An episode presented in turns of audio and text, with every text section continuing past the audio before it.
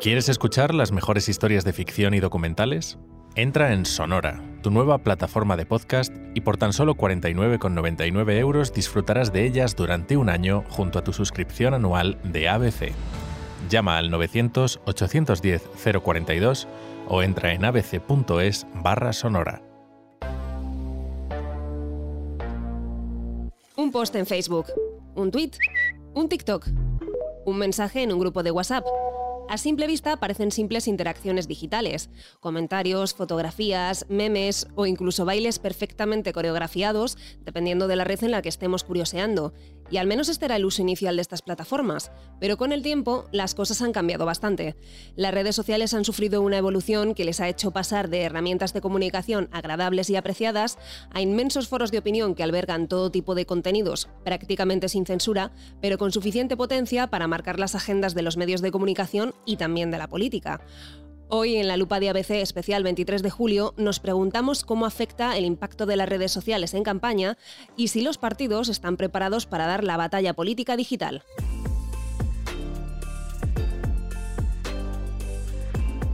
La lupa de ABC. Especial elecciones.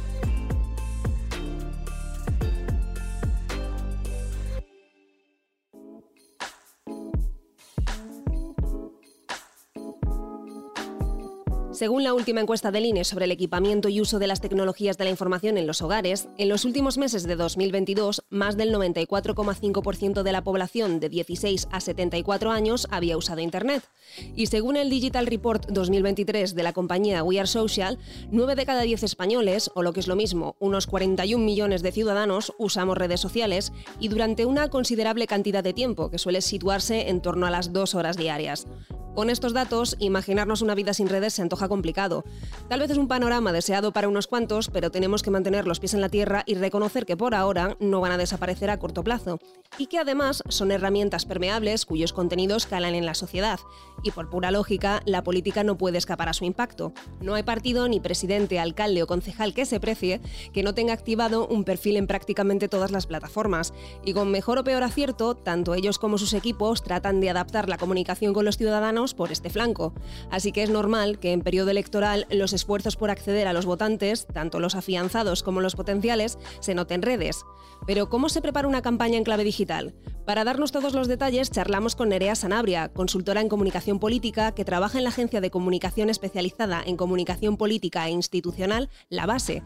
Y si pensaban que la estrategia en redes va por libre, se van a llevar una sorpresa. Es un error pensar y es bastante común que se preparan campañas políticas para redes sociales. Las redes sociales simplemente son un vehículo más dentro de la campaña, ¿no? una, una pata más dentro de la campaña, pero primeramente se prepara una campaña eh, genérica y digamos que las redes sociales simplemente plasmarían la esencia de esa estrategia diseñada. Aclarado este punto, no hay que perder de vista que esta parte de la estrategia tiene que cumplir una serie de características que nos detalla Sanabria. Una es definir el objetivo, porque al final no todas las campañas por redes sociales tienen conseguir alcance, ¿no? Hay algunos proyectos que simplemente van orientados más a fidelizar su mensaje o a ir a, a determinados targets, o sí puede ser que en otro momento buscar otros públicos, pero no todos tienen el objetivo de conseguir alcance, o sea, mucho más alcance y llegar a todo el mundo, porque al final eh, no es el objetivo de todos los proyectos. Otra sería la coherencia, pues es una estrategia común, tanto offline como online, entonces tiene que tener coherencia entre, eh, por ejemplo, algo que ejemplifica mucho lo que estoy comentando es el tono, ¿no? Si las personas en primera línea de este proyecto, si se, se trata de cuentas de partidos y mucho más si se trata de candidatos o candidatas, tiene que tener el tono en el que se exprese esa persona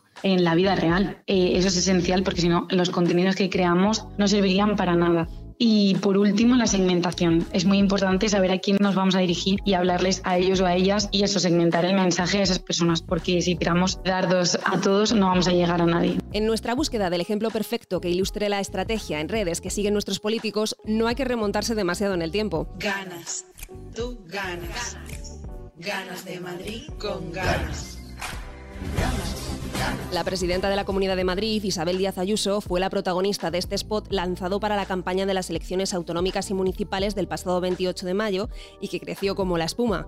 Ahora bien, ¿se puede saber de antemano si un producto así va a ser un triunfo o por el contrario un absoluto fiasco? Tú cuando estás planteando un contenido puedes intuir que va a funcionar bien, porque al final todo ahora en redes todo se puede medir, pero realmente nunca tienes la certeza. Y es verdad que puede ser que consigas tu objetivo, que es alcance, pero se puede volver en contra. Podrías conseguir tu objetivo, que es tener alcance, sí, pero a lo mejor no son tus metas, que es que genera arraigo. Pero vamos, como en la vida y en la política, nada es casual y sí que es verdad que se pueden utilizar ciertos contenidos para saber que aunque vayan a tener más críticas que, que halagos, pues a lo mejor el, el objetivo es generar ruido. Aunque podamos pensar que tener todo detalle bajo control es una apuesta sobre seguro, no hay que olvidar que la naturalidad humaniza y genera cierta sensación de cercanía, siempre y cuando se mantenga dentro del carácter propio del personaje y no se caiga en la caricaturización, que podría provocar el efecto contrario al que se busca, el generar empatía. Pero no hay nada más humano que meter la pata hasta el fondo, y los fallos de comunicación también pueden ocurrir en campaña. Ahora bien, ¿un TikTok, un tweet, un vídeo son suficientes para hundir a un candidato? No, desde luego que no. O sea, lo que comentamos, al final una campaña es como muchos eh, cables entrecruzándose y, y, no funciona por un solo contenido. Y ya no es esto, es que la velocidad del, a la que corre la información en redes es tan rápida que hoy algo es viral y por suerte o por desgracia, en el caso que digas, pues te ha hundido este contenido o te ha alzado, mañana ya no se acuerda nadie porque seguro que hay otro contenido que o está alzando o echando por tierra a otra persona. O sea, la velocidad es increíble y no tiene tanta durabilidad como para que, que consiga llevar al traste una campaña. Ahora que tenemos claro cómo puede funcionar un TikTok en campaña, por decirlo rápido y simple, y cómo la vertiente digital se ha convertido en un pilar básico de cualquier estrategia, no está de más preguntarse si nuestra clase política está entendiendo realmente su importancia y si sabe sacarle partido. Justo estas últimas elecciones municipales han sido como, como la que ha reafirmado la importancia de las redes y hemos visto como a nivel local sobre todo muchísimos proyectos se han puesto las pilas, pero es verdad que ha sido como la transición. Les ha pillado un poco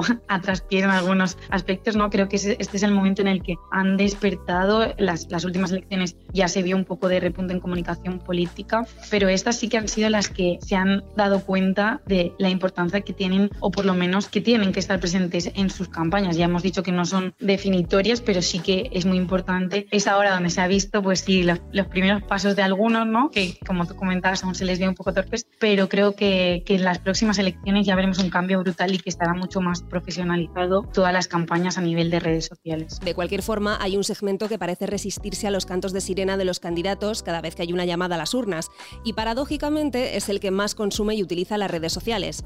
Obviamente hablamos de los jóvenes y nos preguntamos si el acercamiento de los políticos a través de plataformas como TikTok pueden conseguir acortar las distancias entre unos y otros. La cosa es que la desafección no viene de una mala comunicación, o sea, intentar paliar la desafección comunicándose de una manera u otra o trazando una estrategia comunicativa perfecta es un error, porque al final la desafección es un problema político, no comunicativo, porque los jóvenes no sienten que atiendan a sus necesidades ni que tan siquiera vivan los problemas que ellos viven. Es cierto que a través de las redes es un canal muy óptimo para acercarse a los jóvenes, pero no está tanto en el lenguaje ni en, ni en los mensajes que se trasladen a ellos como en que realmente esa desafección no se va a paliar trazando una campaña o, sea, o, una estrategia dirigida para jóvenes. También es un poco complicado hablar de campaña electoral para jóvenes o de estrategias en redes para jóvenes, porque los jóvenes es, decir algo bastante heterogéneo. Ellos, y me incluyo a mí, no hablamos un lenguaje único. Al final es un, error pensar que todos tienen las mismas necesidades políticas o que tienen la misma manera de comunicarse. Es prácticamente imposible diseñar una campaña, una estrategia exclusiva para jóvenes, porque al final un ejemplo que, que suelo poner yo es el tema de la, vivienda, de la vivienda. Sería mucho más útil hacer campañas eh, con tus propuestas para vivienda. Entonces, la gente o los jóvenes que se sientan afectados por el tema de la vivienda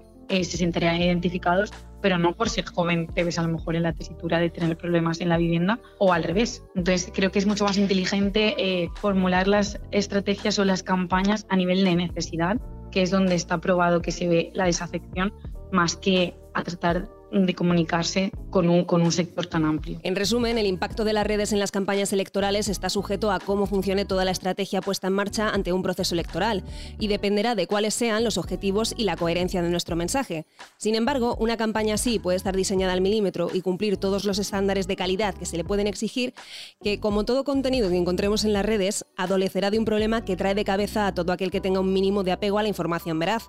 Y ese problema es la intoxicación, la desinformación y los bulos que plagan Internet y del que tampoco se libran las campañas electorales. Es el gran reto, ¿no? el gran problema al que se enfrenta la comunicación política y bueno, las redes sociales en general, evidentemente que afectan un montón, lo, lo hemos visto tanto en las municipales como lo vamos a ir viendo en las generales. Y creo que lo único que podemos hacer es que debería haber un compromiso firme, tanto en los medios de comunicación como en los profesionales de la comunicación política, como en los partidos, para evitar estas prácticas, porque al final lo único que generan es ruido y creo que no benefician a nadie, ni a quien las impulsa, ni a quien son los perjudicados, porque al final todos mm, nos vemos arrollados por esa espiral que no lleva a ningún lado. Y es el gran reto.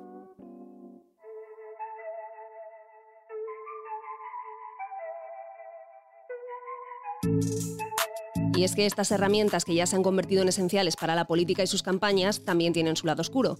Newsguard, una organización conformada por periodistas y editores que estudia la fiabilidad de medios y fuentes, detectó el año pasado que, por ejemplo, en TikTok, la red social del momento, casi el 20% de los vídeos de búsqueda sobre el coronavirus o la guerra de Ucrania contenían información errónea cuando no directamente falsa. ¿Pero qué se busca al generar y propagar estos bulos? Crear unas condiciones de opinión favorables al que pretende emitir esa desinformación y eh, el beneficio es inculcar a, las personas una serie de ideas o de opiniones o de sentimientos que pueden favorecer al que está preparando esta campaña de desinformación. Mariluz Congosto es profesora honorífica en la Universidad Carlos III en el Departamento de Ingeniería Telemática y experta en análisis de redes. Y como voz de referencia en el tema, hemos acudido a ella para preguntarle si ante una campaña electoral la desinformación en redes crece. En redes ya lo que tenemos es una campaña continua y además el preparar los perfiles, para preparar estas campañas, una campaña viral no se hace en un día ni en dos, o sea, es algo que tiene que estar preparado con, con tiempo, ¿no? Tiene muchos elementos. Por un lado son los perfiles eh, que de alguna manera van a fomentar que esta información se difunda bien y eh, preparar los contenidos para que sean virales, ¿no? Porque el objetivo siempre es que esto se difunda bien y lo más posible. Son temas siempre normalmente los bulos muy recurrentes. Eh, generalmente está la xenofobia, el antifeminismo, contra el LGTBI. La profesora Congosto habla de campaña continua y buen ejemplo son esos perfiles que critican cualquier tuit que se les cruza. Los conocemos comúnmente como trolls, pero aunque puedan parecernos gente con muchas ganas de bronca y demasiado tiempo libre, esconden intenciones nocivas. El troleo es simplemente gente que está atenta a lo que se publica e interviene en conversaciones que a lo mejor ni conoces a los destinatarios. Simplemente lo que dicen, pues lo quieres rebatir de una manera muy dura, a veces insultando, a veces amenazando. Es una forma de intentar silenciar a la gente, que la gente no opine, porque cuando opina algo contrario a lo que ellos consideran, vas a sufrir a lo mejor tal ataque que dices no me merece la pena publicar en esto. Lo que hacen es eh, inculcar agresividad, mucha tensión y a la larga lo que, lo que producen es eh, un silencio de la gente moderada. Y solo se quedan eh, los que más ¿no? Si hay gente autocensurándose por miedo o hartazgo a las críticas, el espacio que deja su silencio es aprovechado para potenciar una práctica de marketing que en manos en tweets o TikToks de según qué perfiles puede convertirse en una herramienta de manipulación también política. Es lo que se conoce como astroturfing. Crear una realidad que no existe, es decir, que un partido eh, tiene mucho más apoyos que en realidad los tiene. ¿no? Esto se ve muy claramente, sobre todo en redes sociales como Twitter, donde prácticamente los perfiles que más se ven pues son de, los extremos de la derecha y de la izquierda y luego cuando eh, hay elecciones pues no tienen eh, esa representación en, los parlamentos. Si se mira Twitter parece que todo está muy radicalizado, que todo es súper izquierda o es extrema derecha, pero en realidad eh, son discursos inflados. Detrás de esas exageraciones suele estar un tipo de usuario que normalmente no es que no dé la cara, es que si la da, también es inventada. Estamos hablando de los perfiles falsos a los que con un poco de atención podemos cazar casi al vuelo. Normalmente suelen tener un discurso súper exagerado, súper duro. Podemos encontrar incoherencias en su perfil. No sé, cuando vemos un perfil que la imagen no se corresponde con lo que habla o que los nombres son cuatro caracteres y 20.000 números o que es un perfil que se ha creado muy recientemente y tiene mucha actividad de repente, o que es un perfil muy antiguo, pero que tiene eh, muy pocos tweets, pero está siendo muy activo en ese momento, es decir, una cuenta reutilizada, podemos eh, tener sospechas. Y luego mirando los detalles, pues se puede ver que son personas que pueden tener un punto de falsedad, usar fotografías de personajes públicos robadas o de robados de repositorios. Uno de los problemas que generan estos falsos usuarios es que incluso se llegan a coordinar y lanzan mensajes masivos, reales o falsos, que pueden interferir en la opinión pública e incluso modificar ideas y discursos. Así que no está de más preguntarnos si la política ha caído en las garras de esta manipulación. Los partidos normalmente pues tienen como sus líneas rojas y me intentan pues no, no pasarlas. Últimamente pues están muy agresivos. Pero siempre eh, se utiliza este tipo de perfiles que son anónimos, que son simpatizantes de la causa, pero que no son parte de la estructura de la causa y que tienen mucha más libertad a la hora de, de publicar cosas. Y entre ellos están coordinados por la afinidad ideológica que tienen, entonces bueno, pues son se pueden coordinar por Telegram o se pueden coordinar por algún por algún canal que sea oculto para difundir cierto tipo de noticias, hacer que esas noticias se difundan en un periodo muy corto de tiempo para que sean tendencia y tengan mucha más visibilidad. Hay una organización entre ellos, no son lobos solitarios. Los estudios apuntan a que cada vez hay menos gente que se informa a través de los medios y que acuden a las redes para mantenerse al día de lo que ocurre. Pero teniendo en cuenta los trampantojos que estas redes tejen, nos preguntamos si no nos estaremos dejando influenciar por las falsedades que pueblan estos foros digitales o si nuestras posturas políticas estarán siendo manipuladas mediante campañas de desinformación. No todo el mundo confía en lo que se publica en las redes sociales. Hay más gente razonable que gente poco razonable, pero sí que hay gente con mucho sesgo que cuando ve una noticia que no es que sea verdad, pero simplemente le confirma su sesgo, pues mm, se la cree porque le gusta esa noticia, ¿no? No, no hay un espíritu crítico en muchas personas, Entonces eso favorece estos discursos, porque claro, cuando se dice algo muy radical con gente que no va a analizarlo de una manera racional, sino simplemente emocional, van a conseguir mucha difusión y van a conseguir difundirlo mucho. Entonces esto eh, de alguna manera lo que hace es que haya un grupo que se va haciendo cada vez más radical, pero yo creo que eso se da en masas pequeñas de población. Han pasado muchos años, ya se habla mucho de la desinformación, la gente ya no se cree las cosas a rajatabla. Con estas claves, gracias a la ayuda de nuestras expertas, solo nos queda ver cuál será el uso que le darán nuestros políticos a sus redes esta campaña. Seguramente habrá mucha tela que cortar, pero eso ya lo dejamos para próximos episodios de nuestro podcast.